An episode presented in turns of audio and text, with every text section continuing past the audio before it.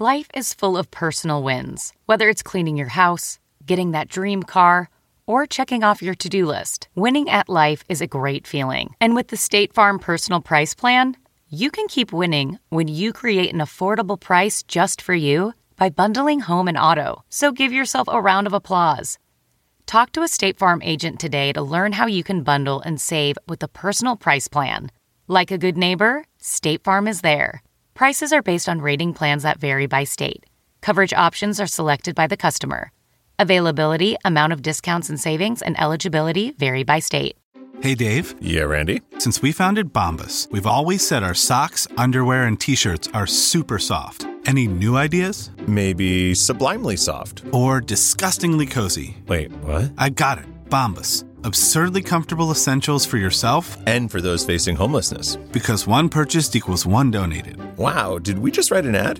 Yes. Bombas. Big comfort for everyone. Go to bombas.com slash Wondery and use code Wondery for 20% off your first purchase. Hey, it's Nerdist Podcast number 848.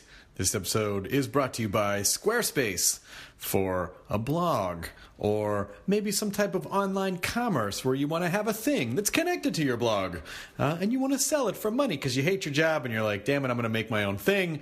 I don't need to take orders from anyone anymore. I'm going to build my thing. Build it with Squarespace. They allow you to create a, a custom platform uh, where you can make your, your any goal that you have into a reality. They have fantastic customer service. So start your free trial today. Squarespace.com. Enter the offer code Nerdist to get 10% off your first purchase. Squarespace, make your next move. Uh, now it's time to go to the Nerdist Community Corkboard. First, uh, I want to lead off with the Nerdist podcast, which will be uh, live at SF Sketchfest with myself, Matt Mira, Jonah Ray, uh, Katie Levine up on the ones and zeros, who is recording uh, all the info, and our special guest, Nathan Fillion the captain himself, Nathan Fillion, will be there. Uh, that will be Saturday, January 21st at the Curran Theater in San Francisco, uh, 10 p.m.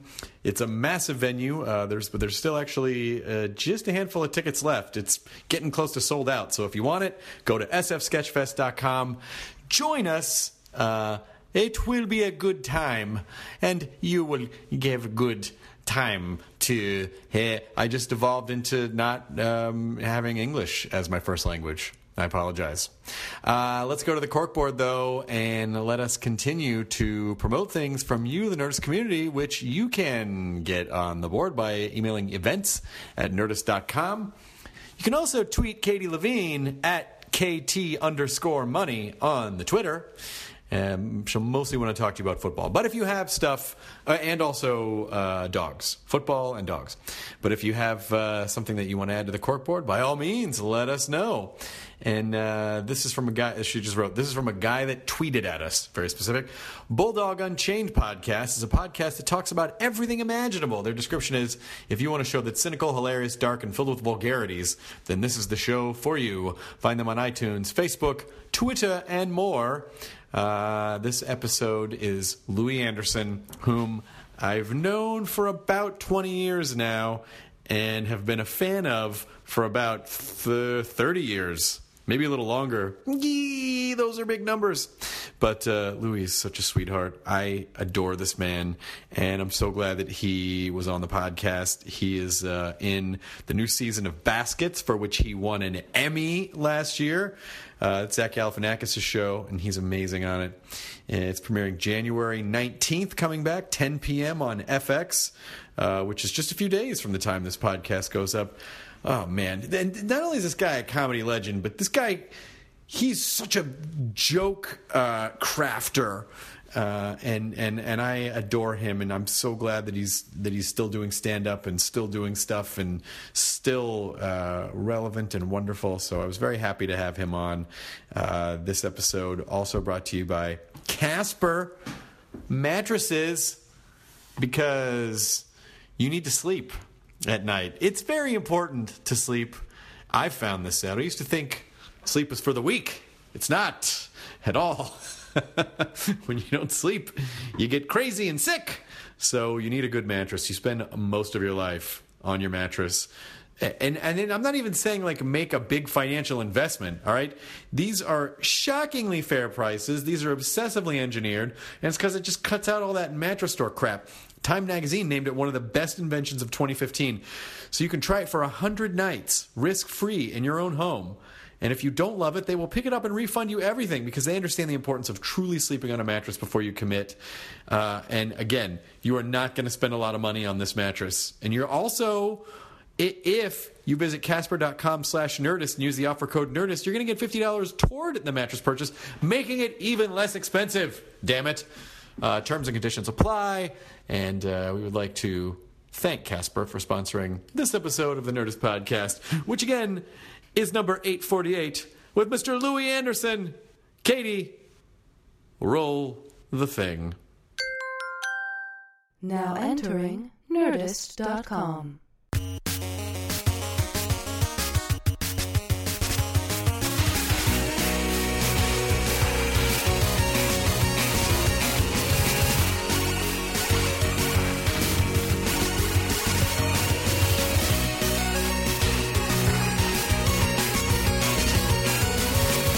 I am. I'm so glad to finally have you on this podcast, and I love that you did our at midnight show a little while ago. know, the midnight show, I just was telling Bones. Uh, he goes, "You were." I said, "I love being on the show." He goes, "You were terrific." I go, "I wasn't terrific. I wasn't prepared. I'm. I had to be. I had to. I, I wasn't. I was nervous because it was young people. You were They were nervous. young, I was. Oh, come on. you were so good to me, and you were so kind. well, So- I adore you. I've yes, but you know, as a performer, I want to be the true funniest one. of course. There's that natural competitive thing that everyone, even though it's not, re- we're not really playing for anything. You're still playing for yourself. In a Congratulations, weird, you're way. married it- now. Were you last time too? Already? When I, Uh. I got married in August. Oh so- yeah, yeah. so it was true. It was- so I can yeah. say it again though. You Yes. still happy? Yes. Okay, good. Yeah, it's really it's really nice. And and uh it I was just talking I was just on the phone with Alex Murray who said, "Please Oh. tell Louie I love him I to love pieces." But uh, for people who don't know, Alex has been my manager for 13 years. You worked with Alex for a long yes, time. Yes, he was my manager for 13 hours. no, he was a manager of mine for a long time. He was Steve Levine's assistant, Yeah, and I always encouraged him, like I always encourage everyone. yeah. That's my gig. I go, you why don't you go out and do something? Why don't you get out of this and make take a stand? And then he, about two years later, which you know it takes a while to get there. I don't know how long it was. I pro- I don't know if I said it exactly like that, but I encourage people, and he did it, and I was really impressed because hardly ever hardly ever do people do it. Am I right? Well, yeah, I mean, because I think a lot of people either go, "Oh, I can't do that," or they just don't, or they don't for whatever reason, or they get sidetracked. But he was very focused, and when I signed with him, he found me at the Improv. He saw me at the Improv, like right after I quit drinking, which was 2003, and he was like, "Hey, you're really funny. Do you have a manager?" And I did. At the time, but they weren't really doing anything, so I just went. You know, he had Gaffigan Yeah. then, and Gaffigan Yeah. hadn't quite broken yet. Yeah. and he had you know Todd Glass, and just he Oh, had you, yeah. and John Pinette. Yeah. And he just had all these people that I really liked that I thought were really he was funny. over in the valley then, was he? Yeah, he was in well No, he was in Beverly Hills Beverly first. Hills, right? That's right. But he had this really great collection of like of veteran comics that I loved and then like up and coming guys that I loved. Like it was just a nice balance that Yeah. he had. Yeah. And he had the um the the car guy, the guy who unfortunately lost his life. That was a part of his company. The great, the young actor that smashed up his Porsche and died. oh, Paul Walker. Yes. Walker. That that was um, 9 Yeah, yards. That was 9 yards Yeah, well, he was with Nine Yards. He Yards. was with. Nine You were after Nine Yards. I was at, at 9 yards. Oh, you were at Nine yep. Yards, Yep. and um, and so you know that's kind of a he had kind of a he had that that brood that was waiting to hatch. Yeah, but it, but but you know you're you seem to be one of those guys that whenever your name comes up, oh, I love Louie. Right. Ah, Louie the best. Yeah, oh, hire I love me that then. guy. I always say to people, hire me. I mean, I'm really happy for it, but hire me. Could you hire me? Where do you do you live in Vegas? I live in Vegas, yeah. But I mean, um, you know, I've been here quite a bit because I'm. We just finished. We just wrapped um, Baskets season two. Congratulations. So, thanks. So Did- much fun. I mean, what an incredible when you, you know, I mean, Zach is oh my god, Zach is just such a unique comedy entity that a guy like a guy like Zach, you know, having done big blockbuster movies, could be like, no, I want to do a crazy, you know, he's like, no, Yeah. I want to do a an intimate, fun, you know show that's just such a weird spin of how his brain works, and then you get an Emmy. Like, congratulations! Thanks. That was nice. Yeah. That's incredible. You probably. I shouldn't have brought it here with me. I mean, that's all right. It, listen, I what- think it, yeah. it looks good around your neck, and yes, uh, that's it. You know, like I like to represent, it's very hard. and to you know, it has to be photographed uh, gotta turn it out. facing left. Yeah, I yeah, guess, yeah. You something. got you turn the. But I don't. You know, the street. I respect the street. so whatever the street wants me to I do. told you the last time you were here you, that you said one of my favorite things on stage once at the improv, uh, like at the Irvine Improv or something. You go, "Yeah, I carry a thousand dollars around in my pocket because then if anyone like cuts me off in traffic, I go, ah, I got a thousand bucks in my Yeah. pocket." It's such a fucking great. you know, like I love that thing. I grew up really poor. A Thousand bucks is like a million dollars. You know, Yeah. when you grow up poor, and I just love the idea of having the cash in case you know things go wrong. It's just in the pocket. just in the pocket. And then I love because LA, you know, when I first moved to LA, somebody would come by the house every day and knock on the door. I go, "Who is it?" Uh, a hundred bucks. I go, "Why? You live in LA, don't you?" That's how I felt. I felt like it. No matter how much money I had in LA, it was gone. Yeah. because it just costs. It's a you know the maid and and you know because I wanted to have a maid. And because I'm a terrible, I don't want to clean up anything. if, And if you live I would a, always overpay the maid. you might need parking permits for the neighborhood you live Yeah. in. You got to pay for that. There's always, there's always everything. There's, the there's fee everything. for the condo. The I lived in an apartment one one one one nine three six Burbank Boulevard, the Carindale Apartments. Oh wow, this that's woman that ran it was that's deep Burbank. yes, that woman who ran it would come by. My, can you hear this tapping? No, not really. Okay, so Lewis, Lewis, you put your bathing suit on the railing again. Lewis, Is that not allowed? No, it's in it, it's in the rules. There's no bathing suits on the Lewis. Lewis, and I'd be eat, sitting in a chair eating something. Never go to that door. And then she would say, "I saw you had the bathing suit. Did I? Oh, How about that? that's like when Mitzi would tell me I was a sweater comic. oh Mitzi Shore. Uh, Mitzi Shore at the comedy store, and she go, "Where's your sweater?" I go, "It's in the car. Do you want me to get it?" No, but wear it next time because you're a sweater comic. It's a sweater comic. I'm a sweater comic. You're from the Midwest. I just want to do pinch your cheeks. So you need to have a sweater. and she said, "You're a sweater, not a jacket."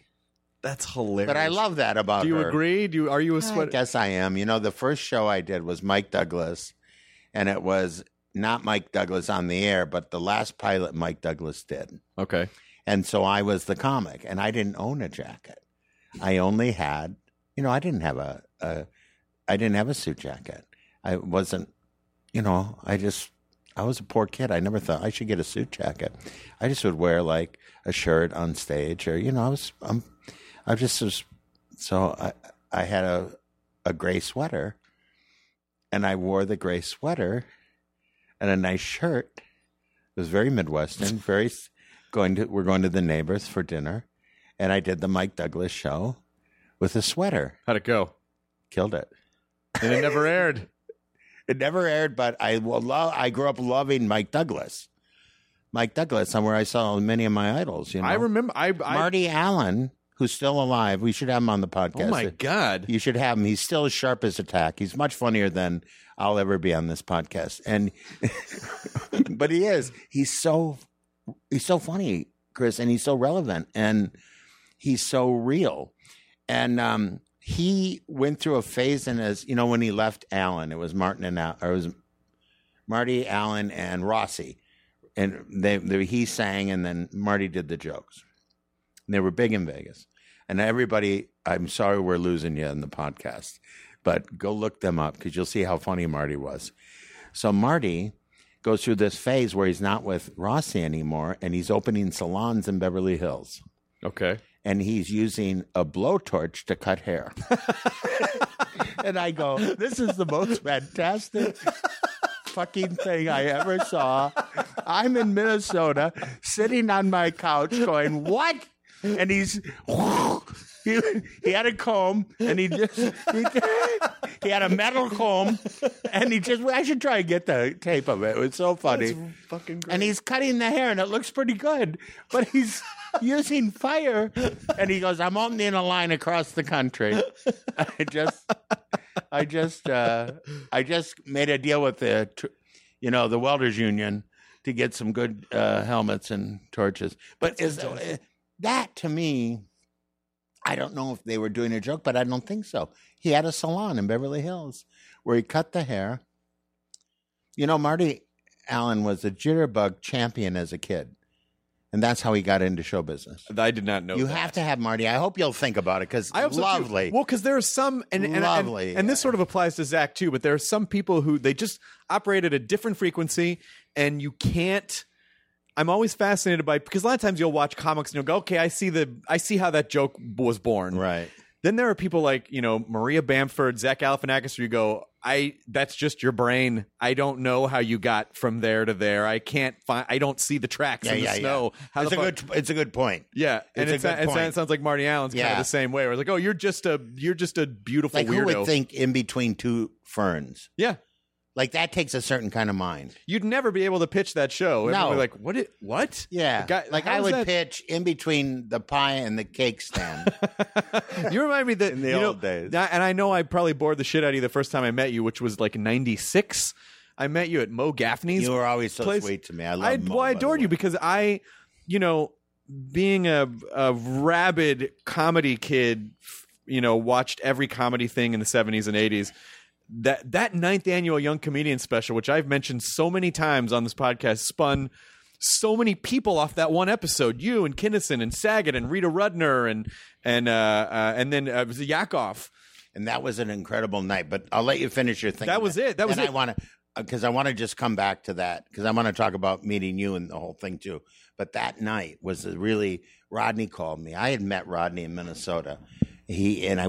I said to all the comics in Minnesota, "Let's go see Rodney." I heard he liked Scotch. You know, I read a little article and he liked good Scotch. So I didn't know. I never. My dad was a drunk, so I never really entertained alcohol. You know, so I don't know what a good Scotch is. I go in the liquor store. I go, "What's a good Scotch?" He goes, "You can't go wrong with Glenlivet." I go, "Good. Give me a nice bottle, a nice big bottle of Glenlivet." And I said, "Let's get some balloons. It's it's silly that say love, love you, we love you, and all that stuff. And let's go and sit in the front row of the show. Let's do it, and we'll send this back to Rodney." I go, "You know, it's it's my mom speaking." My mom was a, gracious, lovely person, but really knew how to worm her way in on a deal. You Yep. know what I mean? Yep. Worm to get, you know, she wanted, she had a purpose. Yep. She used her niceness. So we bought the thing. I got the scotch. Rodney was overwhelmed by the fact that I knew that he liked scotch. I gave it to him as us. I didn't take, you know what I mean? I wasn't, it wasn't about taking credit, but he knew that I'd got the scotch. And what year is this? 1901, I think. 1901, Uh, no, let's see. I'm trying to think. 70 has to be 79. So he was he was playing at a He was club. in- the he was at the uh, Carlton Celebrity Room. Okay. which was our play without a casino. It was that kind of a gotcha. it was that kind of a room where they had stars in it. Great. And Rodney was there, and it's the first time I ever heard people go absolutely insane when a person was introduced. You know, where they just yelled out the whole time, Rodney! You know, and these are Minnesotans. Rodney, love you, Rodney. Hey, man, how you doing? Anyway, mean, and then he'd open with you, hey, you work here, you got no act. But anyway, you know, he took it. And then there's a place in Minnesota called Coon Rapids. Okay. And they go, Coon Rapids, huh? you know, and he was trying to, but, you know, Minnesotans were all like, what's wrong? What does that mean? You know, because we're all so literal about right. everything. Right. But I just remember that. And then he had us back and he was very moved by it. I'm I'm long winded and I should No, please. No, this is what you're supposed to do on a podcast. So he had us back and it was fabulous. We we just love him. You know, we just loved him. He was there a couple of nights. I go, Rodney, uh, are you you know, do you want to come over to our club? We got a little club. Hey, yeah, that sounds like a good idea. You know, because he loved comics. People don't realize how much Rodney absolutely loved and wanted to be adored by his peers. So, big limo. I, I call all the press. I go, let's get all the press down here. Rodney's coming. Let's put our ma- uh, club on the map. So, whether he shows up or not, we are going to say he's coming. He comes, a big limo pulls up, and all these people come out. Then a little. Um, what was the car that used to explode if you hit it in the back? was it a gremlin or like no, a, it was. Uh, was it a little? It wasn't a Gremlin. It was. Uh, it was a little. Was it a Ford? You remember it? Pinto. So it was a Pinto. A little yellow Ford Pinto pulls up behind the limo, and Rodney gets out. so he he he had a sense of every bit of who he was. sure. You know, he comes in, we're just like in awe. You know, we're just like in awe of him. We're just we're I mean, you know, this is icon, you know, last the last great character comic to live, in my opinion. Anyway, um, so we all perform because you know Rodney's there. We all crush it in our heads. Then Rodney gets up. And then he does that same joke. Hey, you work here, you got means you got no act and no life. Something like that. And I go, you know, everything's funny. And he and I stayed friends from that time on. Did he say any? Did he give you any notes about your set, or did he say anything like, "Hey, good job, man"? So you got to get out of here. Go to the East Coast or West Coast. You're ready. You got it. You're a natural. Holy shit! Yeah, but you know, you, you know, it was very sweet of him. You know, but you, you're overwhelmed by it. I never forgot that he cared enough, Yeah. you know, to say that. But you know, he said it to me while the other comics were there. Oh And man. that's so. You know, that put a bullet on my back, anyways, a little bit, or right in my forehead, actually. But you know what I'm saying. yeah. So then years later, I you know sporadic. We didn't talk every day, but you know Rodney reached out to me from time to time and said, "Hey, how you doing? Hey, thanks for that scotch, man. I really appreciate it." He thanked me every time almost that I saw him. Oh, that's it so meant so much to him. So we did. He calls me. I'm starting to become successful. I think I'd already done the Tonight Show. Mm-hmm. Hey, man, HBO called me. They want me to do this comedy, young comedian special. Uh huh. I know you're past it, which was very sweet of him to say. It really was. And I'm not. I, I. I don't think I've ever told this story. Um, this part of it, and I go, "Yeah, Rodney, anything for you." And then we get there, and it's Harry Basil and and uh, Rita Rudner, and Bob Nelson. Bob Nelson, and Sam Kinison, and uh, Bob Saget, and um, Howie Howie Gold, Howie Richie Gold. Richie Gold, Yeah, and Yakov and Smirnoff. Yakov Smirnoff. So uh, he goes, I'm going to put you on last as a homage, right? And I go, ooh, I'd rather have third. Um, I've been in TV tapings. I'd Yeah, rather that's the be thing. third. Yeah, sometimes I don't want to be 10th. Sometimes they, you know, people think like, "Oh, I'm being respectful by putting you last." Like, no, that just no, means no, I'm the last no, of like 12 yeah. people to go up. yeah. I'm third. Yeah, third's good. Yeah. The crowd's warmed up. Yeah. You get a, I'll you let you know when I want to go on. catch the Yeah, wave early. people are still excited to Well, you there. know what I mean. Yeah, I know. I know exactly. Um, so they go on. There was four people go on. Then Sam goes on, and that was it. Because that was the night that people discovered Sam Kinison. Yeah. That was the night. That was this thing. The people in New York, everybody was having a good time, and the room stood still. They roared with laughter, but it stood still with uh, amazement. Like people turned to each other afterwards and went, "Oh my god." Oh my God. Nobody had ever said, Hey, I'm sure the guy filming the starving children in Africa has a sandwich. I'm sure he could give them a sandwich. And also just his energy. yeah, just as Don't feed him yet. Yes, yes, He's gotta yes. look hungry. Yeah. yeah. And he did it all. And I went, Oh my God. Uh, I, everybody just sank. Anybody with any kind of thing sinks in that situation if you're going to do your set. Hey, I'm going to talk about butter. hey, you ever have you ever have any?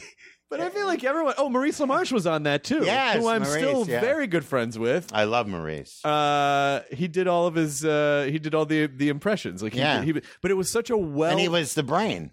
He was, on yes, Pinky and the yes, Brain. Pinky and the Brain, and and a million other, you know, Yeah, yeah. Futurama, and I mean, Yeah, like a yeah. million other voiceover But the things brain, to, the, to you this know, my, day. one of my favorite shows. Uh, but Brain. but everyone, I thought it was a very good it was a it was a well put together lineup because I felt like everyone had a different voice and a different strength. Everybody had a point of view. And you know, Bob Nelson was super fucking weird, and Richie Gold was this guy, Yeah. and you know, Harry Basil did this weird thing with a sword and Yeah. Excalibur, and Saget had his quick two line jokes, and you did the let me move this mic stand so you can see me. Like ah. everyone had a, it was like it was like a like a super friends. Like everyone Yeah. had a superpower, and I felt like everyone shined that night. Yeah, you know, of course, in hindsight, Sam being fifth and me being tenth, the crowd was ready for another person by then, so it was good.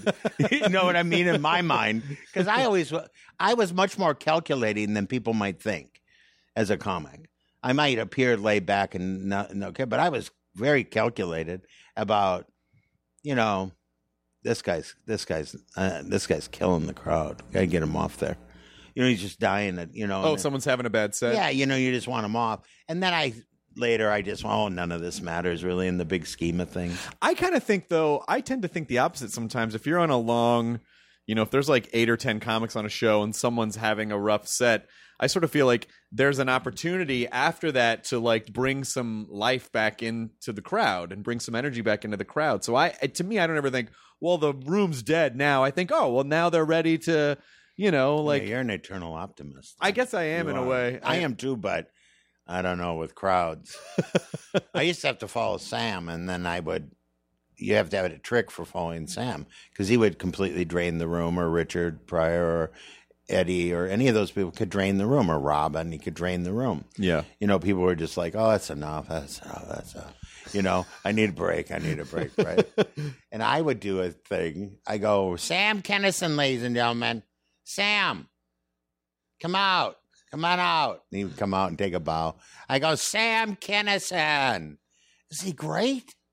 Sam, come back out one more time. Sam, Sam. Just let, let me try to get him out here. He's unbelievable. Did you can you even believe he was doing that stuff? I mean, that stuff. You see him when he gets to heaven. You're gonna wish uh, hell you've never. You're gonna wish to me you've never seen my face, right? so I go, hold on a second. Because Sam, he was long gone, or he'd give me the finger from back there. I'm not coming down. Sam, he knew what I was doing. And finally, they go, enough, enough. What do you have? And then I would, you know, because you have to, you know, it was just fun for me to do that. You know, Sam. Well, th- because what's you know that comedy experience is all about everyone's having a shared experience, and I think it's why it's very hard to shoot comedy and watch it on television because Right. it's such an intimate experience. Even if there's you know a couple thousand people there, it's still an intimate experience. And as long as I think you can comment, if when people go up and they just like this is the jokes that I wrote and I'm going to do them regardless of what's happening in the room, it's a little disconnected. But you're immediately it's a brilliant thing to do because you're immediately connecting to what everyone's experiencing Yes. and they're and then they're ready to listen to you because they know you're present. That's exactly how I always start every show. So if I had trouble getting into the venue, they had trouble getting into the venue. Right. If I had trouble parking, they, they had trouble parking. if it's cold outside, it's cold outside to me too. Right. So I always started with, is this a screwed up entrance here or what? Yeah. You know, or whatever. You know, and I don't mean here. Kate just looked at me like, you mean here? Go, yeah, well, a little bit. But um, I think it's actually a nice little studio. But um, Did you ever see any of them? I'm sure. I mean, any of these guys, any of these guys that you mentioned, Pryor, Eddie, any of these guys. Did you ever see them have a rough set? And if Yeah. you and if you did, did it kind of make you feel better in the sense of like, okay, everyone's human. You know, they're not superhuman as much as we can, you know, make people icons. Well, yes, but a couple of things would happen. Like Pryor would come in and start with one joke for his special when he was getting ready. He would work for week, a couple of weeks in the OR. We'd get a call, Pryor's coming. You know, that's how it went. Richard's coming. Wow. You know, it would be passed around like that. Richard's going to be here. He's going to get here about nine. okay. Why are we whispering? It's just us two. And um, so he would come in and I would be there every night. I wanted to see this process. It was the special he was going to shoot after Sunset Strip. Okay. the one he did in New Orleans. where was the it crowd, here and now crowd- or yeah, yeah? and the crowd was just yelling the whole time. hey, give me I'll do the fucking joke, motherfucker. Shut up. I can remember him saying something like that. motherfucker. And um, he could say any dirty, nasty thing, and you never took it that way Right. because he was so connected to every single thing he did, and his guts were wide open when you were watching him. Yeah. So he would come, he'd start with one joke, and he, he would get at first like a 10 minute standing ovation. Sure. Richard Pryor. Everybody would go, ah!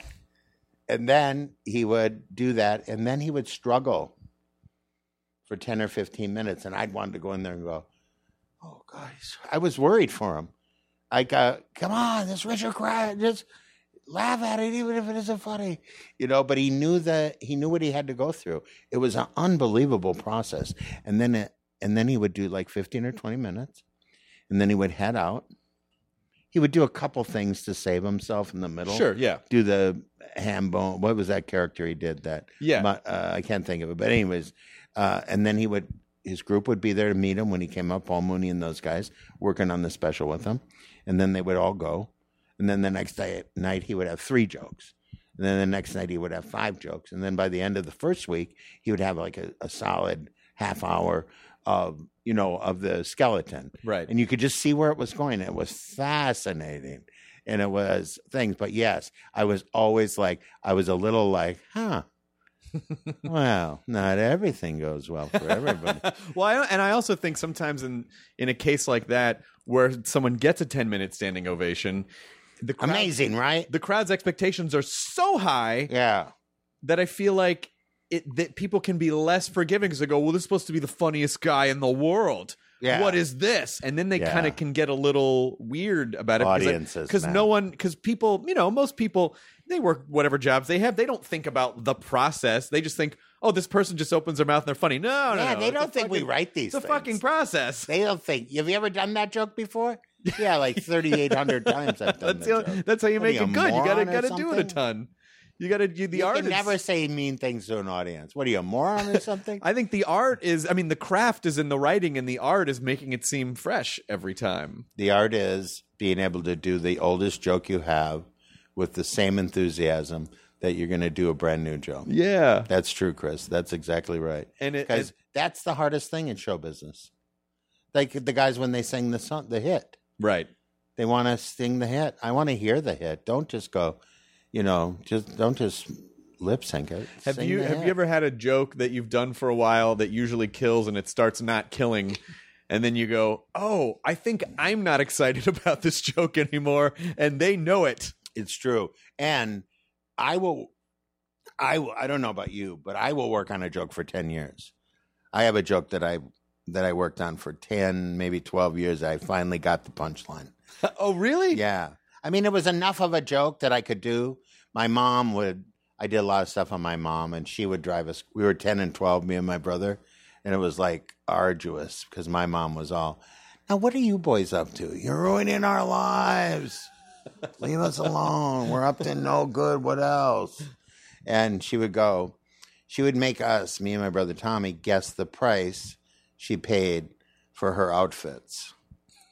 And we had no, we don't know what, we, I mean, come on. Kids, what do you think I got this outfit for? And she's right in front of the TV, so we had to answer, you know. And I would, I was, sorry, what? She, you, she was blocking the TV, from TV, you. Yeah, so we had to answer. Come on, they're going to get off the island this time. um, uh, and I said, I said, because I was like this kind of kid, eleven hundred. We didn't even have eleven. We never had eleven hundred dollars. You know, Louis, nine hundred. And I always knew that that wasn't the joke. I go, I just saying, I don't know. That was it. right.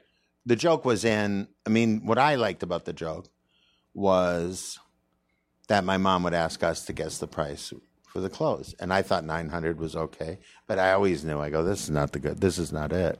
There's a joke underneath this, which is always my belief.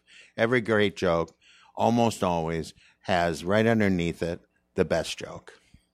You just have to be willing to to to keep working on it. Yeah. So one night I'm in Vegas and I it's October and I'm there and I do the joke. What do you think I got this outfit for? Halloween? and I got the biggest roar, right? But I at least 12 years I did not give up on that joke. and it finally paid off. And I own and I and that's how much I love jokes. That's how much I care about my jokes. I had another joke about butter where I, my mom says, um, first words out of her mouth at a restaurant, can we get some extra butter? And the guy goes, yeah, but let us seat your party first, ma'am. right? And then I forget the comic's name, a real nice comic. He gives me a tag and he goes, um, here's a tag for that. And you think, all right, I'm open to it. Um, yeah, but don't use the word lettuce again. Right? I go, that is a good that is a good line. So I do it. But it it gets a laugh, but it's not I don't hardly ever do it because I do it I, I, I have mixed feelings because it's not my it doesn't fit in my have you do you have jokes like that? That doesn't fit in with It your. doesn't. Well, no, but it's a great joke. I'll just do it together. Um, when he goes, let it uh, let us eat you first. Okay, but don't use the word lettuce again. Right, because you're just Right, because he said, let us seat you yes, again. Yes, yes, of course. So it's a word joke. I love wordplay. But that's the thing is that if it's not it, to you, it's kind of an empty laugh because it's not. It's not this kind of. it doesn't fit. It doesn't fit. My mom wouldn't have said it. My Right. mom wouldn't have said it because it would have been condescending to the guy. So you need you you need your joke to have some ring of authenticity. Like there has to be Oh, a I just fixed the joke. what? I'll do it for you. You Please. ready? yeah. Um, well, let us seat you first. Okay, I say, but don't use the word lettuce again. That's what you That's say. it. That's it. That's it. That's Because what I you can would do say. it. Yeah. Yes. yeah. Oh, Yeah. thank you, It'll Lord. it'll I'm going to try it. you should absolutely I'm going to try, it. on Friday night at Caroline's. Oh, you're gonna be at Caroline's this weekend? Friday and Saturday. Oh, yeah. fantastic! I love that club. Isn't that great? That's just such a great. it's right there. Like we're like you are sitting right there. yeah, I mean, it's right there. I mean, but also holds. It's it's tough to find a club that holds a lot of people where people in the back don't get lost, and Mm. it, they've managed the layout of the room's really good. Caroline knew what she was doing. She with that. really did. She really knew. I worked at that club she had back in the 40s in uh, 69th and 14th or whatever they always say to me. You were at my club on 68th and 46th. Oh, was I? Oh yeah, I have no idea because I'm from Minnesota. We don't have any kind of configurations with 68th and 44th. Those are parallels in our minds. yeah, she did a great. But all you know, Minneapolis is a great. I know you're from St. Paul, but Minneapolis is a great comedy market too. Yes, uh, Acme. Acme's Acme fantastic. people love that club. Yeah. Now I'm post Acme. Yeah. You know, it cleared up. I got proactive, but um, I can't help it. You can't. You have to say it. I never said it before, so it was just it was bad. Cut that out for me, will you? No, Katie? no, it's all staying in. Um, that's what Pete Holmes does. Ah, That's my Pete Holmes. yeah. Uh, I tried to get steal Katie to help me with my podcast, and Pete Holmes put a block on it. he goes, "Oh, I think she's pretty." Uh, He pod blocked you. Yeah, he he pod he pod blocked you. he cats blocked me. he did. He podcast. I No, but no- I know pod is right. I had Damn no. it. I had no idea. Damn no it, idea pod was- is right. I had no idea he was such a Joffrey with his uh, with his, with his podcast. With I didn't the even know he could dance. the, cut, the cutthroat world of podcasts. I want that Louie Anderson muscling in. On. Bustling and I hey, say, well, why don't I do stuff with your network? And he goes, I do it with Chris Hardwick. Nah, nah, nah. I go, shut up.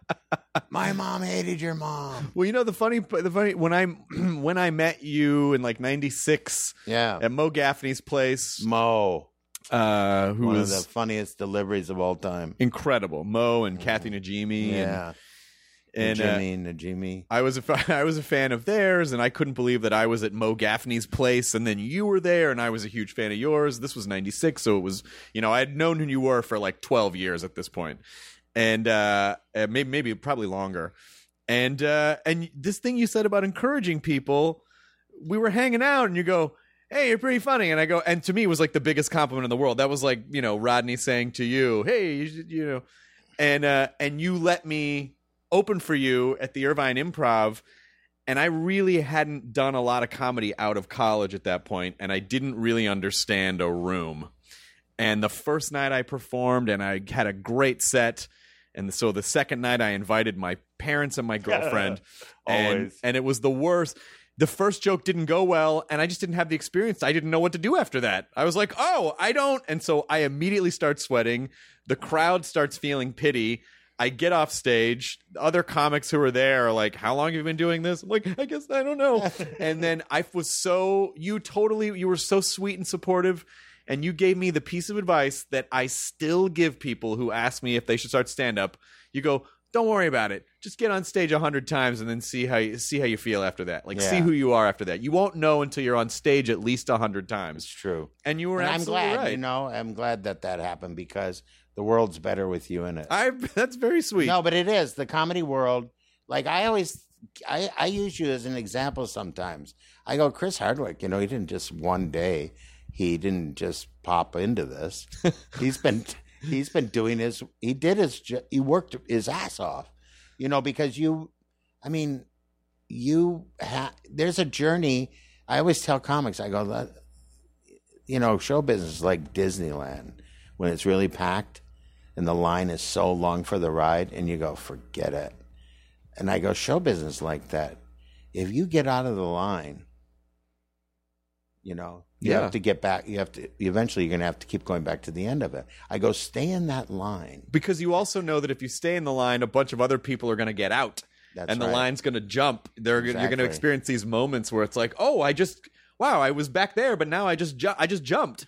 And then you know a producer points to you in show business and goes what do you do kid? Comedy? Hey warm up this show for me. Yeah. you know what i mean? It just happens like that. Like i always am nice to the assistants of executives because lots of times they become the executives Of course, because you know I just fired Carl today. What do you do here? I'm his I'm his assistant. You're the new Carl. you're the head of No, I'm. Cindy. No, you're Carl, Cindy. You're not gonna. You're gonna be my Carl. Is it true? It uh, yeah, it absolutely is true. It's the same, but it's it's the same rule applies to you know you could be in the mailroom one year and then at someone's desk being their assistant like Alex, and then within three years you could be you know head of something Exactly. because it just I mean, look at you know what I love about Alex. He did it his way. He remained a great, nice guy. yeah He didn't become the person he worked for. no he hates drama. You know Yeah. he's he, he. wants he he's a, a nice guy. I've never seen him mad really, and you know he's just he's like you know I'm a problem solution guy. You know if problem comes Well, up, don't try gotta kiss him then. No, never. no, I'll hold him softly.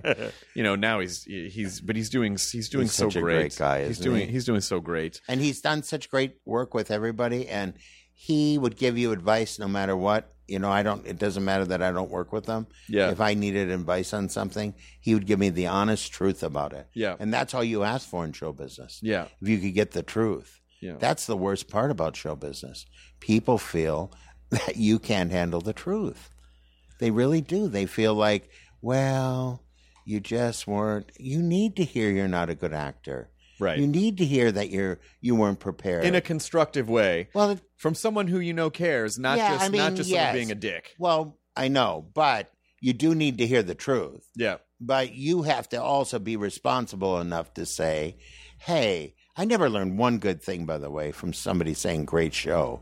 I never learned nothing. I learned from the guy who said, you know, if you did that stuff about your family and you had a clean act, you could become famous. I heard that. And I was lucky. Roman DeCare, was, God rest his soul, he pulled me aside. He said, You do that family stuff and you do a completely clean act, because I used to swear back then. He go, You do that. You're so likable. You'll become successful. God. I never forgot him for doing that. I'm so jealous of the clean jokes. I really Well, you know, they're just innately they're just innately me. It's it isn't. I I have an alter uh, ego called Dink Anderson, where I'm filthy, and I'm everybody is begging me to do some filthy jokes because I have a filthy set do you do it on oh, you do it on on on stage. Never, but Right. with friends, right. I'll do it. Listen, you know what your problem, and then I just go into it. You know, Dink Anderson here, folks. I am the main act, you pricks. Um, if there was a themed show one night where it was like everyone's going to do their filthiest material, you could do it, I would come and do it. and no one would think twice well, about it. I- I'd get. I'm sure it wouldn't go over with some of my fans, but if they knew I was doing it, it's kind of like uh, Tony Clifton yeah, from the Midwest. More, yeah, more Tony from uh, the Carlton Celebrity Room. yeah. You know, you know, just because those, you know, there's a, who knows how a career twists or turns for a comic. You know, uh, sometimes you'll see a guy and he's got he's got the all the makings of it, Right. but he's not doing anything that's important. You always tell comics, does the stuff you're doing on stage mean anything to you? Yeah. And they go, What do you mean? I go, Just what I said. I, I said, Because if it doesn't mean anything to you, why should I give a shit about it? Right. It's got to mean something to you because otherwise, how can you do it? For, how can you work on a joke for 12 years if it doesn't mean something to you? Am I right? Well, yeah. And I always, I don't give advice to people who I don't think. I gave you that advice because you, I knew what you were, you were funny, you were engaging, but also I knew that you were serious about doing something. I knew that you were searching for the thing. People are either searching or they're placeholding their spot. right. They're just a place, you know, that's why comics come and go so much. You know, and I have a comic friend, I go, he's so hysterical. And I go, you know, your heart's not in it, is it? He goes, not really. He goes, I, I, I, I'd be, I don't wouldn't be no good on the road. I'd be lonesome. And I go, well, you shouldn't do it then. Yeah, I mean it's not it's not a it's not the easiest lifestyle. I don't think very many people, I mean, I don't think it, I don't think, I think you're kind of built for it, don't you? Do I me personally? No, oh, people. Oh, people. Yeah, People. some Yeah, people are built for it, and and I think it's sort of like a weird. I, I almost think it's like a flaw that becomes armor in some way. Like it, it's you know when people say like a comic needs to be on stage. It's not just oh I want to be. It's like no, I really got to. I really need to perform. I, I can't help it. I no matter how bad or how well. But but after the after the the nightmare that was that show I did at the Irvine Improv, I was I did one other show I mean, at Largo that did not go very well. And then I was really scared for like a year and a half. I didn't go on stage. Oh. And then I realized, oh, here was my mistake. I got up in front of these rooms with no real experience. So I just started doing open mics again, which was a That fun. was very good for you to see it was that. great. Because you shouldn't, you know, like somebody said to me, uh, I, I, this really profound thing. He said, um, it was some kind of guy who tried to get me in this motivational thing. He goes, You know what? Why you struggled on that one Tonight Show that you struggled? And I go, What?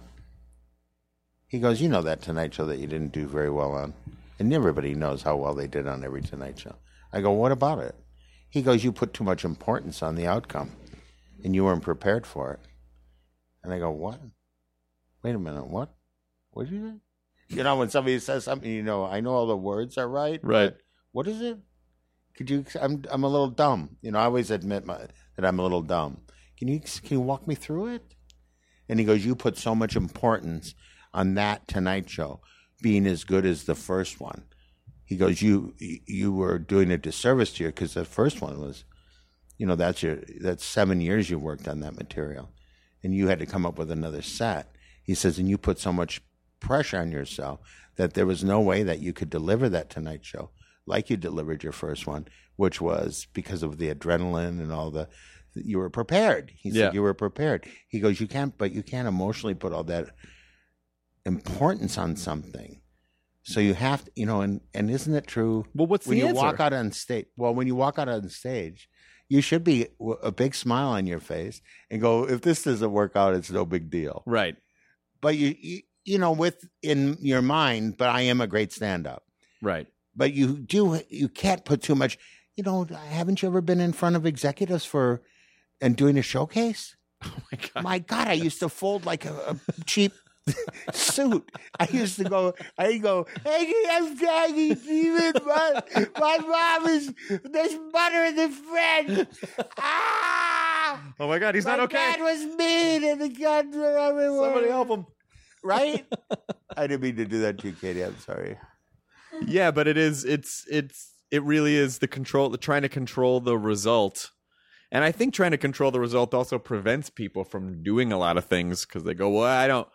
If I can't control that this is going to be the most amazing thing in my life, I think what you have to do is be prepared for any results. sure. Are you prepared? But we're not preparing. People are not preparing.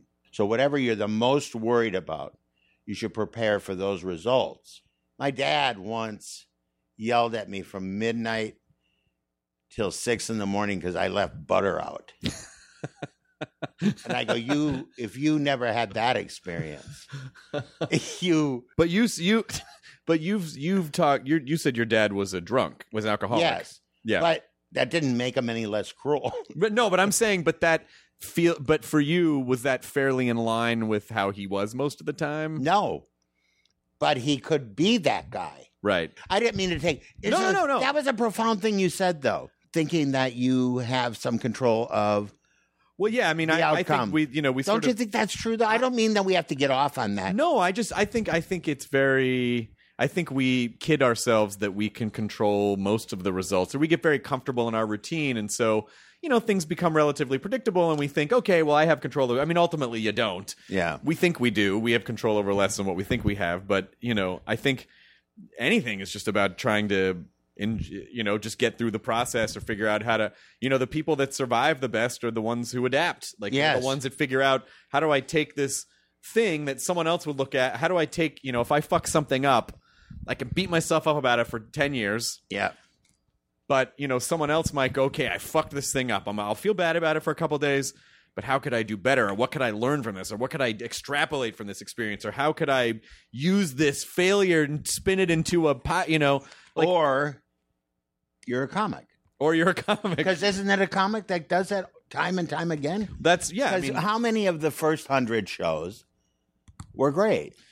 oh yeah and not a, well but that's the genius of doing a 100 shows is that you know i would say to people do if you do the 100 shows do them as quickly as possible because i think if you do two shows a month and one of them doesn't go No, well in your mind you go yeah. 50% of that month i fucked up. If you do 30 shows in a month you know maybe five or six of them were you know two of them were terrible five or six of them were bad the rest were good then in your mind you have a nice percentage of like okay i you know i got like a b minus that's not bad Yeah. you know like i'm learning and in the whole time you're learning how to get better You're so smart. Get better well i don't know about that No, I- you're smart. You're one of those people I look at and go, I can't think like that. nah It's not you- a bad thing or a good thing. It just is.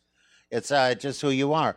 Um, but you know where it really comes from that whole hundred thing is the treatment centers or, or AA and twelve step. Yeah. Do ninety meetings in ninety days.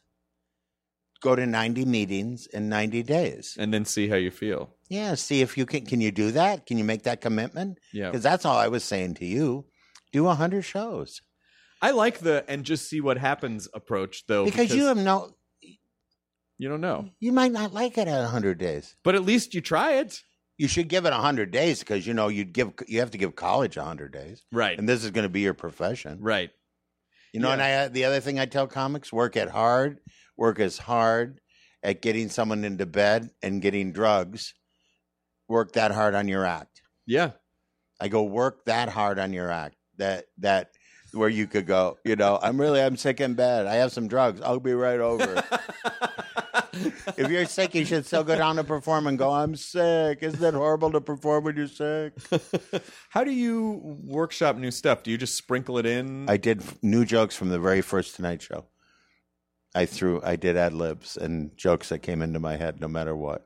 I always added a new joke, and McCawley would say to me, "Hey, we never went over that joke." I go, "Oh my god, didn't we? I thought we did." I would lie right to him. I go, "But it worked, didn't it?" And then he would he'd go, go- "Yeah, yeah, where?" and then he would go, and you got to stop hanging your bathing suit on the railing. Oh, I didn't. I, did I hang the bathing suit on the railing? He was I a can't remember. monster. Did you ever hang out with Johnny at all? No, I used to tell people we went bowling in Minnesota. How is he? He's a good bowler. I could tell you that. I bet he was a good bowler. I bowler. bet he was a good bowler. I bet he had his own ball. I'm sure he had his own ball. He had at least, you know, I'm sure he had one that was fabulous too. Um, Johnny, I think, had was the guy who had a tremendous routine, and you know, the comics, I think they love a routine, and I don't mean just on stage, but I think we love a routine. Like I used to love being a, the, you know, when I started out, I get up when I wanted to, ten between 20, 10 and noon, or you know, and then just kind of like walk in, work into the day, Yeah. and then you know go on, you know, get ready to go, and then make phone calls, and then go down and I'd call the comedy store and find out who had showcases every night, and then I would try to get on right before them or after. Oh, really? Yeah, Why? because if they were looking at them, why couldn't they look at me? Oh, th- those. Oh, I see. I'm. I, I mean, meant, like you know, oh, network. Oh, right, and, right, right. Yeah, right, right, network right, right. and and the Tonight Show. That guy used to. I would always, and he'd walk out right when I went on. He would walk out as soon as I went on because he hated me. It was such a you know the 80s were such an interesting time for comedy because there was so much that was like it's like everything got so saturated with comedy everyone i feel like the approach was different then because i feel like so many people were just trying to find their hook whatever their fi- Yeah. five minute like quickly recognizable this is my evening at the improv set in five minutes so i can get a tv deal or whatever this is the five minutes that I was never trying to do that. Were you? was i Yeah. No. I never tried to do that. Where I go, I'm just gonna do. I would just try to do the best set, and I would always read the audience. I by the time I started doing the stick comedy full time, I actually Excuse me. I didn't really have a plan with it. I it was just more, well, I just want to get better at this, so I'm just going to do it and you know, it I well, that was your plan, though. yeah, but it took me 10 years of doing stand up just around LA before I actually started going on the road and headlining. Yeah. Wasn't until, you know, very late in Seven for me, so it doesn't. It, It just took a long time. I always tell people, you know, it does, you can't wait long enough to become successful. And You'll then- be more prepared for it. And then you got to, and then I had to throw out all the jokes that I was doing in LA when I got onto the road and realized people didn't want to hear audition stories. Yeah, people don't want to hear that. Give a shit. What are you doing? What is it? Can I get some uh, nachos? This guy's no good, honey. This guy. Hey, where's it? Bring uh, bring Cannonball out. Is Cannonball back there? Cannonball! I'm piecing together a story Yeah. of who Cannonball is. Cannonball! Cannonball! Hey, you guys, this is a really great show tonight. Cannonball! And Cannonball just like Do the stomach. Put your, pull your shirt up. Show your hand. Show us your cannonball. does he build up? Does he spend the whole hour building up to the Cannonball? Oh yeah, he can't do it too You early. can't do it right away. No. you can't. You might give him a peek on the side of your stomach, but you don't. You do not pull that shirt up. You do not pull that shirt up that has something written. You got by the way. Yeah, You know. I remember seeing people. Blast off! ah, like a rocket, like a cannonball. I've been cannonball. You've been great. He reminds me of Dave. ah, he reminds me of Dave. There's always someone that they know. It's always. Oh, it's know. true. I thought you were talking about. You know who I thought you were talking Who? about? Dave. Uh, who is the Dave in our life? Famous Dave. It was what's his name's brother on Showtime. It had specials. Dave. Which It was always in the evil Knievel suit. Dave. Oh, um, you mean uh, uh, it Super Dave, Dave? Super Dave, Super Dave, right? Albert I Brooks' couldn't get brother, the Super Dave. Einstein. When you get older, all the Dave Einstein. Yeah, they- all the words yeah, aren't Super available Dave, when you Super get Dave older. Osborne. Yeah. One time I was doing a comic relief and I was in a, we were all in a, on the thing getting a group picture Yeah. and Super Dave was up there and he goes, Louie. And I thought, oh, is it, what? And he throws me his keys. He goes, get my car. I did. You know, why not? Of course, you have Of to. Super Dave. Where is but is Super Dave still? He's not Ah, he's just Dave now. just Dave. But he was great. Really great. because he did a he was so tongue in cheek about how he did it. It was really clever stuff. It was, you know what I mean? It wasn't really. I don't think it was very common knowledge that he and Albert Brooks were brothers, though. It wasn't really like something. I don't that- think anyone knew who Albert Brooks was. Well, they- of compared course to they- Super Dave. Well, that must have yeah. been irritating. I mean, huh? yeah. Yes, look at this guy. Puts. Am I going to get a suit? Is that their lunch? What am I going to get a funny suit to wear? Am I going to shoot out of a cannon? And you don't even shoot out of the goddamn cannon. Jesus. How many albums I put out? Could I get more butter? Could I? He was a. bu- Yeah, they're butter people. They're butter can tell, people. yeah. They're butter people. Albert Brooks, he's so brilliant. What Uh, show is? What show was he in recently? Or movie? He was so good in it. Oh, um, he was. Uh, oh, he played someone's father in it. I. Ah, Always so good. You know him and Richard Lewis used to come to the comedy store together, Richards- and it was I like seeing both the same because they were so neurotic. They Right. would neurotic back and forth. Each But other. Richard Richard would do a lot. I feel like Richard's stories were more, you know, oh everyone, I hate myself. I don't know what to do. I'm terrible in bed. And Albert Brooks was more. He really you hate yourself. You don't know what to do in bed. But he also did those really resist that. surreal. He also did those really So kind of like metal, just meta jokes that he would do. Yeah, you do this stuff that I would just go, "What is that? What is that? That what is it's that time mean?" for another kooky comedy call. Am I right? Yeah, He was just so good. yeah. He had so much confidence in doing it, but he was probably just the same amount of insecurity as Richard was, but I mean, in a I different imagine, way. I imagine most comedians. what did he do? probably- It the cookie co- comedy call. He would. It was. I think it was on Comedy Minus One. I think it was on his album Comedy Minus One. He would do these like fake radio calls. It's time for another kooky crazy, and of course they weren't kooky or Yeah, crazy yeah. at all. Uh, but he, uh, he, I remember him on the Tonight Show doing something where like Johnny was like banging the desk. Yes, he was laughing. yes. I think it was he so put an, inside. put an egg in his mouth and he was doing uh curly. Was he doing Brando? No, I think it was Curly from the Three Stooges, Oh. like eating a jalapeno or something, and he just did the and then like get fucking broke Carson in half. Yeah, Johnny loved that. Johnny was so such a, you know, they, that's the greatest thing about Johnny Carson. He he loved comics and he loved people who were original and great, and he didn't care because I know that those weren't the guests that the producers and the network wanted on. Sure. He just had them on, or he'd have a guy come and do close up magic, which always made me laugh. Well, Johnny were- could do whatever he wanted. yeah, that's what I'm saying. Well, he was yeah. the true king of of late night and comedy at the time. Did did you did your being because you had aren't you one of eleven kids? Yeah. Was anyone else in your family funny intentionally? Yeah, my, my brother Roger was much funnier than I am. really? Yeah, but it just you know wasn't the timing. I mean, he did he did more jokes, jokes, jokes, jokes, jokes that were jokes you'd heard. Right. I heard a funny joke and he'd tell it, Right.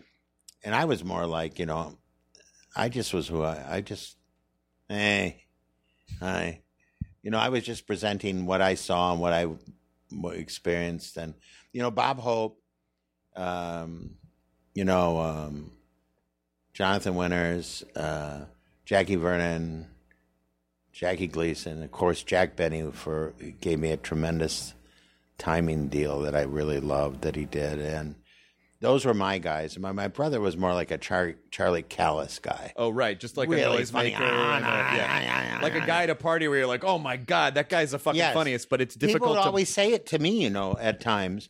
Hey, I met your brother. You know, the one that's funnier than you. and they were they were not being mean. They were just being Midwestern. But I'm telling you, people don't realize there's a difference between the guy who's funny at a party and then being able to bottle that and put it on stage Right. in a structure.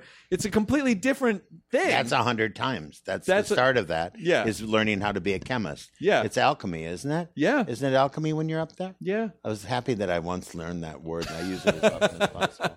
Hey, it's all alchemy, man. Oh my God, he's right. He's the most insightful person I've ever heard. Yeah, I don't know. I mean, you're absolutely right about the. Uh, I love this idea of spending 12 years to just perfect a joke because it's and and and the fact that you believed in it for that long. I did. That I you just- there's a joke here. You're there. I don't know where. It's like st- I always think comedy is like you know the game Boggle. You know, Yeah. where you shake up all the letters and you like you write every word that you can see and you go, I got all the words, and someone comes up with like 20 words. Oh my god, I didn't say it was right there. Your mom, as she's setting the the sandwiches down. Oh, supercalifragilistic is there? Fuck, if you, you circle.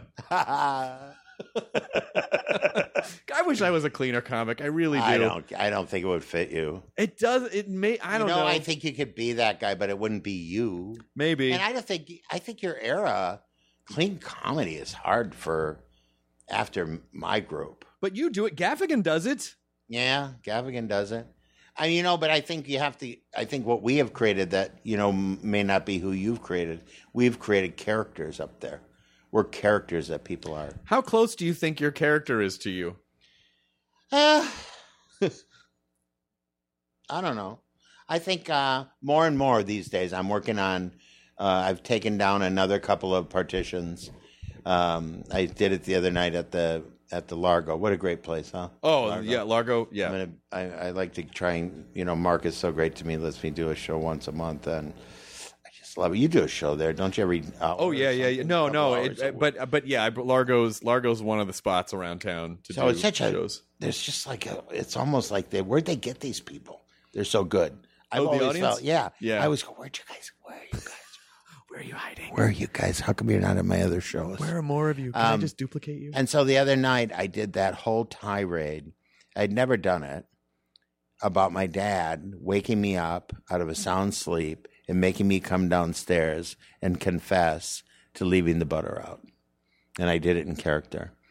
I did it in character with both people, me and my dad. And I did it how it really went down. And it was really a little intense and got a little emotional. I didn't let it seep out, but it was very emotional for me. And and that is exactly where I'm going. That's exactly where I'm going. I'm gonna have a I'm because I had that automatically in my first special. I didn't have a filter. And then when I became successful, I started filtering things. I started trying to please other people. Because you were worried about I was just trying to I wanted people to like me. Sure. I wanted I wanted HBO to do all my specials. I wanted this person. I wanted to be the top of the heap. I wanted to be king of the hill. I wanted all that. And then so I started scrubbing and sanitizing and you know making it perfect or or try I tried to please people. But my greatness in me is about completely just being in the moment of my dad half snapped drunk holding on to the banister. I'm on the step, and he's going, Did you do it, Louis? You can just tell me, you know. No, you can't, I said in my head. I can't tell him. You never can tell your dad that because he's worse if you tell him the truth. You do it? You do it? Huh? No, I didn't do it. And then I finally, the whole bit went on for like, I think 17 minutes. And I went, I did it. I did it. I, I couldn't help myself. I saw it and I just did it. Because I had no memory of doing it. It just, I got my sandwich and I left the butter out. You did it? Was your brother involved? I go, yes. And then he woke my brother up. My brother comes down. Were you involved? Or was it Louis's idea? It was Louis's idea. All right, go back to bed. Why'd you? And but I knew the I know the pathology of my father. That's all in me also. You know that really cruel, horrible, uh, addicted human being that anybody who's an addict knows. And so why should I not bring him out and put him in full display as I do with Christine on the show? Baskets. Why shouldn't I do that with my dad? That I do it with my mom. I've done that with my mom and my act. I've, done- but why not bring? Because I used to bring my dad out, and I, and he would be in the act, and I would get into that cruelty, and I would get into that stuff, and then at the end of the show, I would say, "Hey, be good to your families because it really matters. Be good to your kids. It makes a difference." And it, I always get too emotional in these things, but it meant something to me. well, maybe now it's time that you're ready. Maybe you're ready now to. yeah, of course, of course. I don't. I'm not. I'm. I. I wasn't ready because, uh, and maybe I'm just making excuses that I sanitized. Yeah, that's exactly what I was doing. I was using. I was blaming. My dad taught me how to blame really well. So But I don't think you did anything. I mean, no, but I think you do it. You do it, but don't you? You you blame them Yeah, for but- trying to please them, and then them not accepting But it. I think you, I, I think, and this is just my unsolicited opinion. I think your whole thinking about the whole process is flawed because I don't think you you present it like you did something wrong back then. I sanitized. I did. You didn't do anything wrong. You did the things that felt right to you in the moment with the information that you had and it's easy for you in hindsight to go well i could have but maybe audiences wouldn't have been ready for it You particularly at so that together, time You're not like that too. no i'm not saying of Oh, course I, i, am know.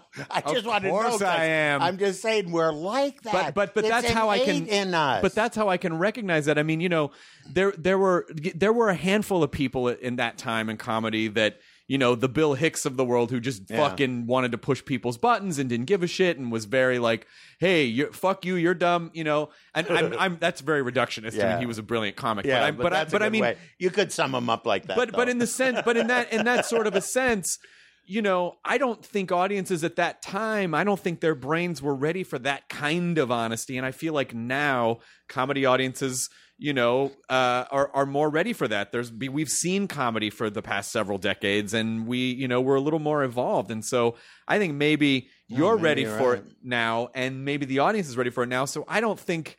I honestly think you did you did what you did, and it was right in the moment, and it was right for the time. Yeah, no, I'm not blaming them, me, otherwise. I'm telling you what the what happened.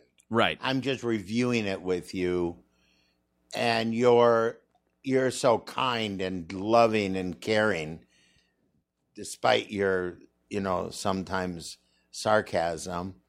You uh, are trying to make me feel better. Well, I want you to understand that For what purpose, though, is it that you want me to understand? because I I guess maybe Care. it's it's an empathy about care. like when I see people being hard on themselves, I'm like, oh, you don't need to do that. Yeah. Because it doesn't change anything, But and does it that doesn't. work with you? You don't need to do it. Does that work with you? Um, no, I'm not saying I'm great at not doing it. no, doing I'm it. not. Like I, this isn't like a thing. I appreciate what you did. But I just You, believe. I- your kindness is always to me really evident. Like I can see it. I can see how kind you really are. I just And when I so- look, when I look back at every experience that I f- that I got upset over, or I freaked out, or I got stressed about what if this happens, what if this happens, and it didn't change the experience. I mean, it didn't change the outcome either way. no, And then I know that. Yeah, so I know that. but I'm just excited for you because it sounds like that after you know 35 years of doing comedy, Yeah. maybe that Thirty uh, 38 years of doing comedy that you but thirty five, where I was really good. we were re- that you've kind of that you're Thirty three, where I was great. you're oh, No, still just kidding. discovering this thing of like wow i Yeah. still it's there's still new things that i'm excited to go out and i mean that's that's fantastic Isn't it a great thing? I and I always say to people, comics, everybody, what's your thing? Do it. Don't be afraid. Be fearless. Be fearless. Even though I'm just saying, I don't mean you should throw everything you have away, but you should plan to become fearless. and even if you're not fearless experience fear and then do the shit anyway Yeah. Like, you know what? Like I always say, nobody's shooting at comics yet. so it's probably a good, nobody's strapping stuff on them and going into a comedy show and blowing stuff up. comedy is now i feel like there's such a fertile it's a fertile time for comedy there's It's the new 80s. It yeah the comedy it's store definitely is the new 80s. fire right it's now. definitely the new 80s. I was there the other fire. night yeah and I go, I'm going to crush it now. I said, I'm going to crush it tonight. I went up. I think there was everybody was waiting in line. Yeah. There were lots of Marc Maron was there. I go, I'm going to crush it. I'm going to go up there and just, I'm going to crush this stuff I want to do. And I was working on it and I crushed it. Uh, I used to go and do the Tonight Show, you know, and if it went well at the comedy store, the Tonight Show didn't go as well. So I was always happy if the Tonight Show, if the comedy store didn't go as why well. do you think that was I think because I just needed to get my order right and I need to get the patter down right and I didn't care about the. re- I was just trying to get it thing. So if I, but I'd had to, I need to hold back from killing it. hmm I needed to just present it. right Here's a joke. Will this work? Haha, I got the right. Because I can measure. If I don't give the joke the whole thing, I can rem- measure what its potential is. I know where the the Geiger counter can go. right So as every comic does, like when somebody laughs when you're talking to them, you know you want to get that joke filed right because that you know there's a, a beautiful joke there. But like you- somebody said to me, um, who he said? I grew up on the wrong guys, and I go me too, and uh, but it was so inside that I thought. But I think he said I grew up under the wrong guys somehow, and I maybe I just thought that. Anyways, it was the weirdest thing. the whole thing, but made me really laugh. But there, but there, is that that's one of the things you're like, well, I don't know if I could do that on stage. Could you do that on stage? yeah, I could do it. Oh yeah, I'm completely there with my fans, and I, you know, I talk to them about you know what, you know what I'm feeling, what I'm feeling, and how I'm feeling, because I want them to know, because they paid that money to know how I'm doing, what I'm doing, and how I'm feeling. They did. They did not pay that money to just hear jokes. They are connected to me. yeah, They've been coming to see me for 30 years plus. yeah. So the majority of them, and I have touched them somehow. So in whatever I did to touch them, I better touch them that night, Yeah. right? Because if I just mail it in, I never, I, I hate that when I when I have a set that I go, You know, like if I have a heckler or somebody yelling out, I go, I just, I just immediately get that taken care of, either through with them or I just go to the side and go, get that guy out of here or that woman out of here. Yeah. I just to, do. Just to crush it. Well, well, just I, I Just to get- get it- out of the way. It isn't for me because I can handle it. Just for the experience for the audience. You know, it's like you know, your family's not in show business, right. so you shouldn't subject them to stuff. but you're in show business, so you can handle whatever anyone says, Right. or you should be able to, or get used to it. And the same with they don't.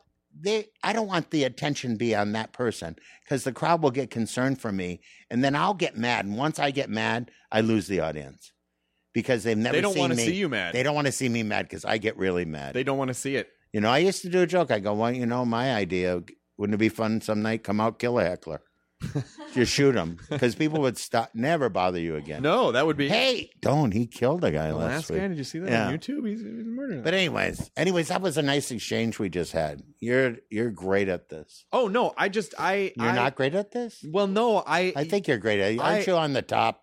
Aren't you in the top two thousand? at least in the I top don't know, I never- At least in the top two thousand. I I just I care about. I like when they have a list of the the podcast. Yeah. It just makes me laugh. I mean, I don't have any reference to it. I just go, oh, this is 18th. I should listen to it. That's a number that has been Yeah. uh, ordered in some way. but no matter what, you're not going to get me to eat, you know, Brussels sprouts. no matter if they go, Brussels sprouts, sprouts have cured fatness. I don't care. It does- I'm not good. eating them. I tried it. I couldn't live on them, so I'll just stay fat. Are you performing? Do you have a regular show in Vegas at the moment? No, I'm going to be at the uh, Red Rock for uh, Valentine's weekend. For some reason, they always book me on Valentine's weekend. I go, all right, whatever.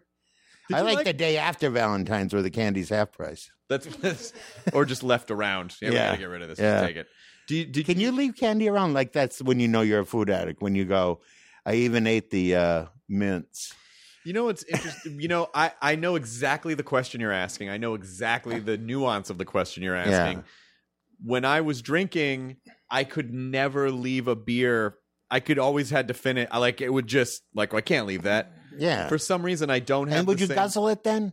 if I had to? Yeah, because you did because it was uh, unfinished. It- I don't know. It was part of your pathology. it I was guess, part of that pathology yeah it just Yeah. needed to be in my body and uh, i don't have you know i think i have some of that relationship with work and i Oh, yeah. but i don't have that relationship with uh, food i don't have Like I was surprised you had a podcast, you have a show, and then you have the um, Talking Dead, and I go, wow, that would kill me. And he's working on the road. yeah Yeah, but, But I, I- like it. You're I- in shape for it. You're I took built the fall it. off from touring though because I just got married in August and and I Yay! I guess I kind of thought, hey, maybe I don't feel maybe I feel like being with my wife and, Yeah. and not and not be, and not being not only being gone most weekends but also being fried and coming home like don't talk to me I just need to I just need to sit here please just leave me alone And you put so much, like I did at midnight. You could watch the episode. I was brilliant in it. he was No, I was terrible, but it doesn't matter. Uh, Martha was worse than me. That's the only redemption. Um, and she said she wanted to be worse than me, which really makes me angry when she does that. I love Uh, Martha Kelly. I love Martha Kelly. She just killed the set She's- at Largo the other night. Oh my god, killed She- it. You know, Martha. Martha was sort of Martha was one of those people because I did open mics with her when I started Yeah. doing open mics. I've known her since you know 98, 99.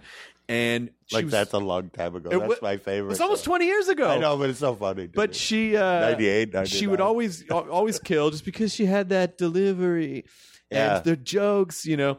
And she was such a great writer, and uh, and such a great writer. just disappeared like not disappeared but just went moved to austin like i just Yeah. need to be in austin and i was so happy to see her come back get back into That's co- Zach. That's Zach that that did that.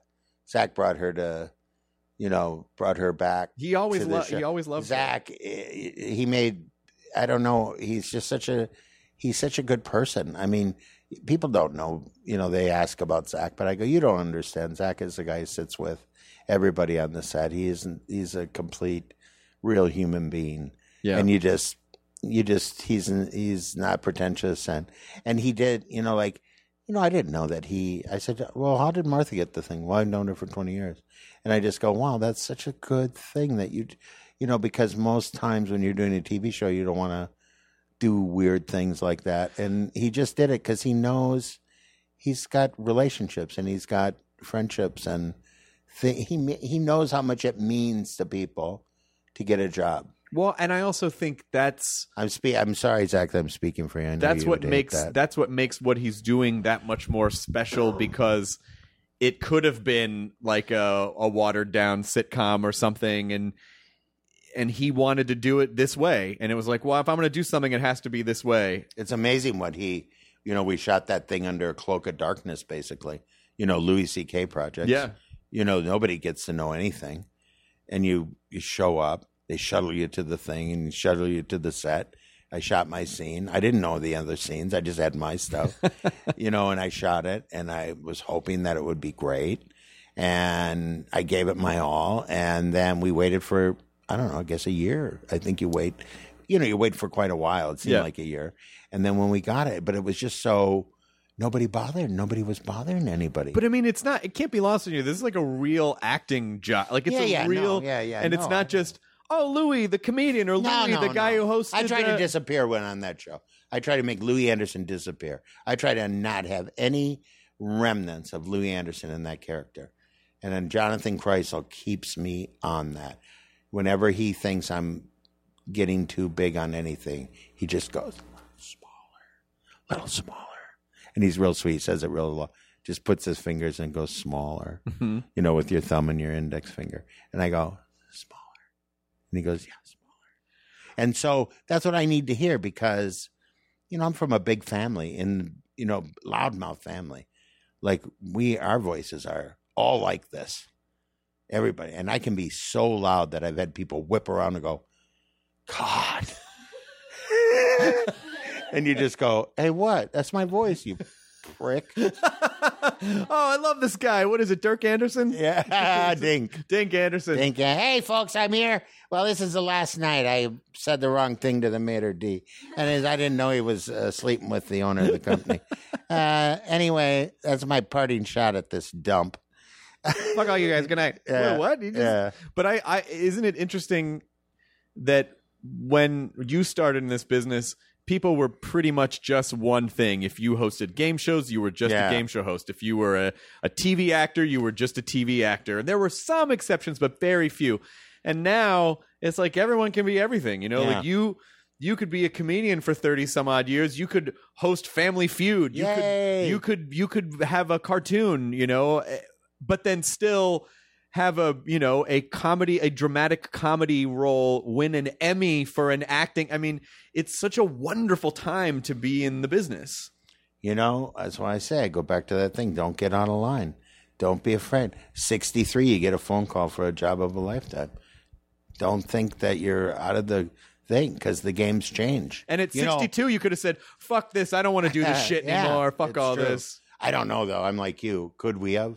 Can we? no, Can we? I, not we if it's can't. not if it's in But here's the great thing people forget Bob Hope, great radio guy. Bob Hope, great performer guy. Bob Hope, great movie guy. Bob Hope, TV guy. yeah Bob Hope did it all. yeah So we have to get, I mean, I think that that model still is strong. Right. And I think that the greatest thing is the eye of the crowd out there, the audience. The audience is back to dictating what should be on television. and it's so wonderful. Really. Well, I- a guy, a, a show like Baskets could never have survived with when there were four, just four. oh no no no no never. not, a, not at that all. thing would have been kicked, punted into the end zone. it never would have made it past the i mean Ah, this. well, What is this? They would have Uh, said, "What is this? why is it funny we should put so Is we, that Louie Anderson dress?" Sorry, we're gonna recast it. We're gonna put Jim Belushi in it, and then we're gonna put uh the this buddy is a dog. Jim Belushi got a sitcom every four years. he always said, not that he didn't deserve it, but I want to the last as we're kind of wrapping this out. Yeah, the last sorry. thing that I no no no no the last thing that I want to explore with you just for a couple minutes is the idea of because I'm sure you did this when you were uh first starting out in comedy. You know, you look at you look at the comics who've been doing it for a long time. And you go, "Oh, that one's still funny." I don't know what happened to that guy. That guy used to be hilarious, Uh, or that lady was. Uh, I don't know what happened. What happens? Do you think? I have theories about it, but what happens sometimes where comics just, yeah, they just kind of like, yeah, they lose it a little bit. You know, when you watch, you go, I don't know, they don't want it anymore. They don't. I don't know. What is it? Well, I think comics get really hurt. I think they really they they were anxious and they were you know, we all have friends. We all have good friends who deserve every bit of success we have. They're funny, they're great. We didn't decide. You don't get to decide who, you know, that's a preference of other people. You don't get to decide who gets the show, who gets the, you know, gets to sell tickets, who gets the.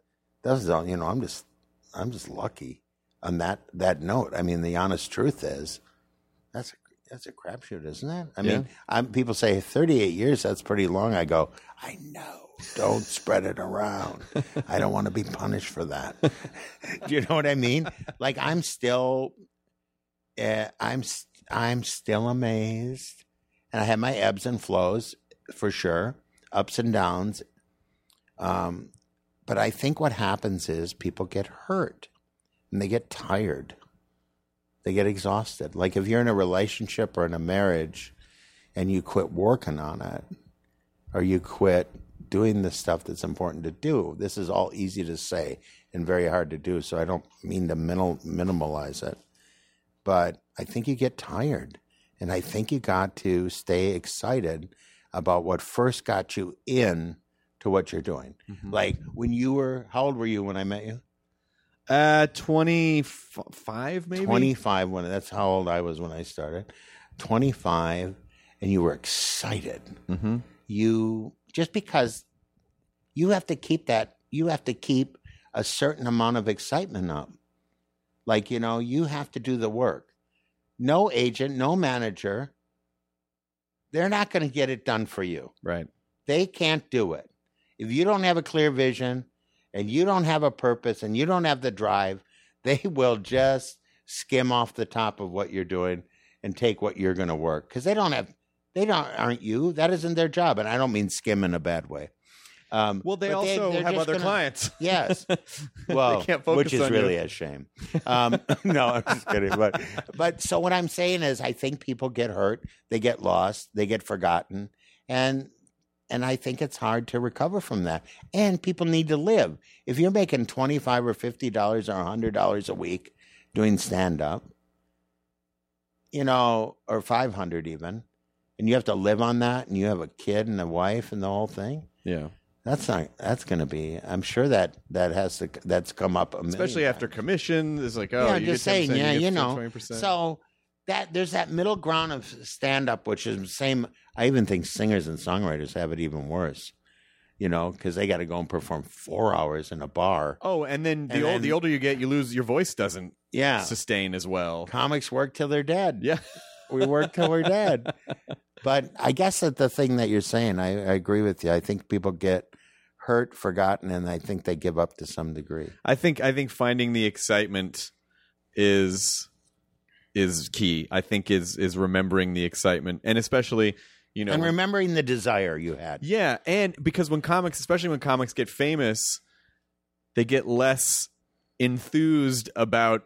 Oh boy, I don't want to bomb, and you know, if I'm trying out new material, I don't want to bomb in front of this room, or Yeah. you know, they're all. That's why I always say you should do it all the time. Yeah, That should be part of your night, yeah. your new stuff, don't you think? Well, yeah, yeah, yeah, for sure. Except on TV where you have a set you got to do. But yeah. even then, but now people record shows and they put them up on the fucking internet, and it's like Yeah. you know, you have a you have one bad set, and then someone puts it up and goes, "Go, "Oh, that guy fucking sucks." No, no, no, he was just working on new material, but you can't explain that to people.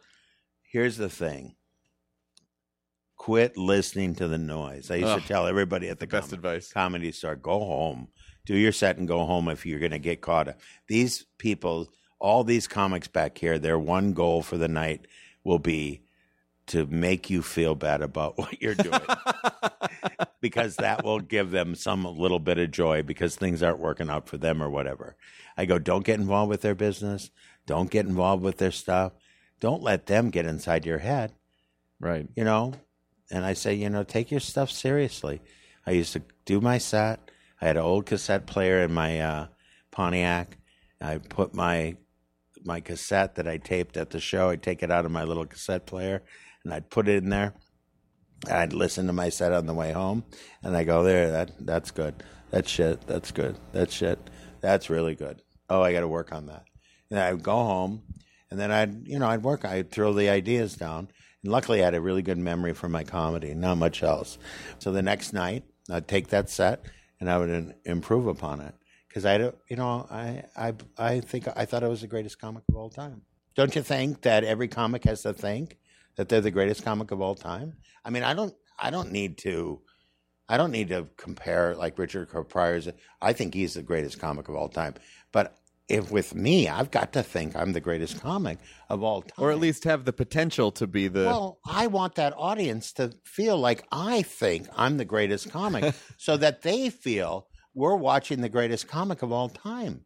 Yeah. Plus, I'm so full of myself. I'm an ego, maniacal human being. I, I, I think that you put this couch at this angle because it would be a disadvantage to me. yeah, No, yeah. you no, know- but you know what I mean. I'm just so full of myself. You know, like so good friends of mine. I have good friends, and you always need these friends. You know, Louie. You think the world revolves around you, and I go, doesn't it though? That's all in your head. Because if you say that, then you get that's not good. no, but you're a comedian. You could say that, and yeah, people would laugh. That's the only thing, Yeah. doesn't it though? yeah. But I think it's really about that. I don't you think? I don't. Don't you think, Kate? Don't you think you? I tried to get you to work for me, and they wouldn't let you. I hope you know that. I had no idea. Who Pete, doesn't want? I had no idea. you- Pete. Pete, Pete got just a shut me down. Pete's like- podcast. yeah, Pete's Pete- uh, cartel yeah, Pete's cartel got Pete- in the way. Although he, it was a great podcast and everything, Pete just kind of just like when I said, "Hey, I'd like to get involved with your network on my po Oh, I'm with the nerds. I'm on uh, Chris's thing. I can't possibly. But the funny I thing is that Pete could- doesn't even make that decision. No, no. What's so funny about no, no. Pete was just having fun. He was just teasing. having He was just teasing. But I, I know that uh, I could get Kate. I could steal her away from you, Pete. So just so you know, because I have fresh bakery, Pete. I have fresh bakery, and if you know one thing, I have vegan bakery for Katie. So you b- start br- bringing her stuff. She's gonna Katie's already packed. I'm see- watching her pack right now to go. No, She's Pete packing is all so of her great. things. Isn't Pete great? I He's love fantastic, doing this podcast, and I'm very excited. I'm so excited for his new show too. yeah because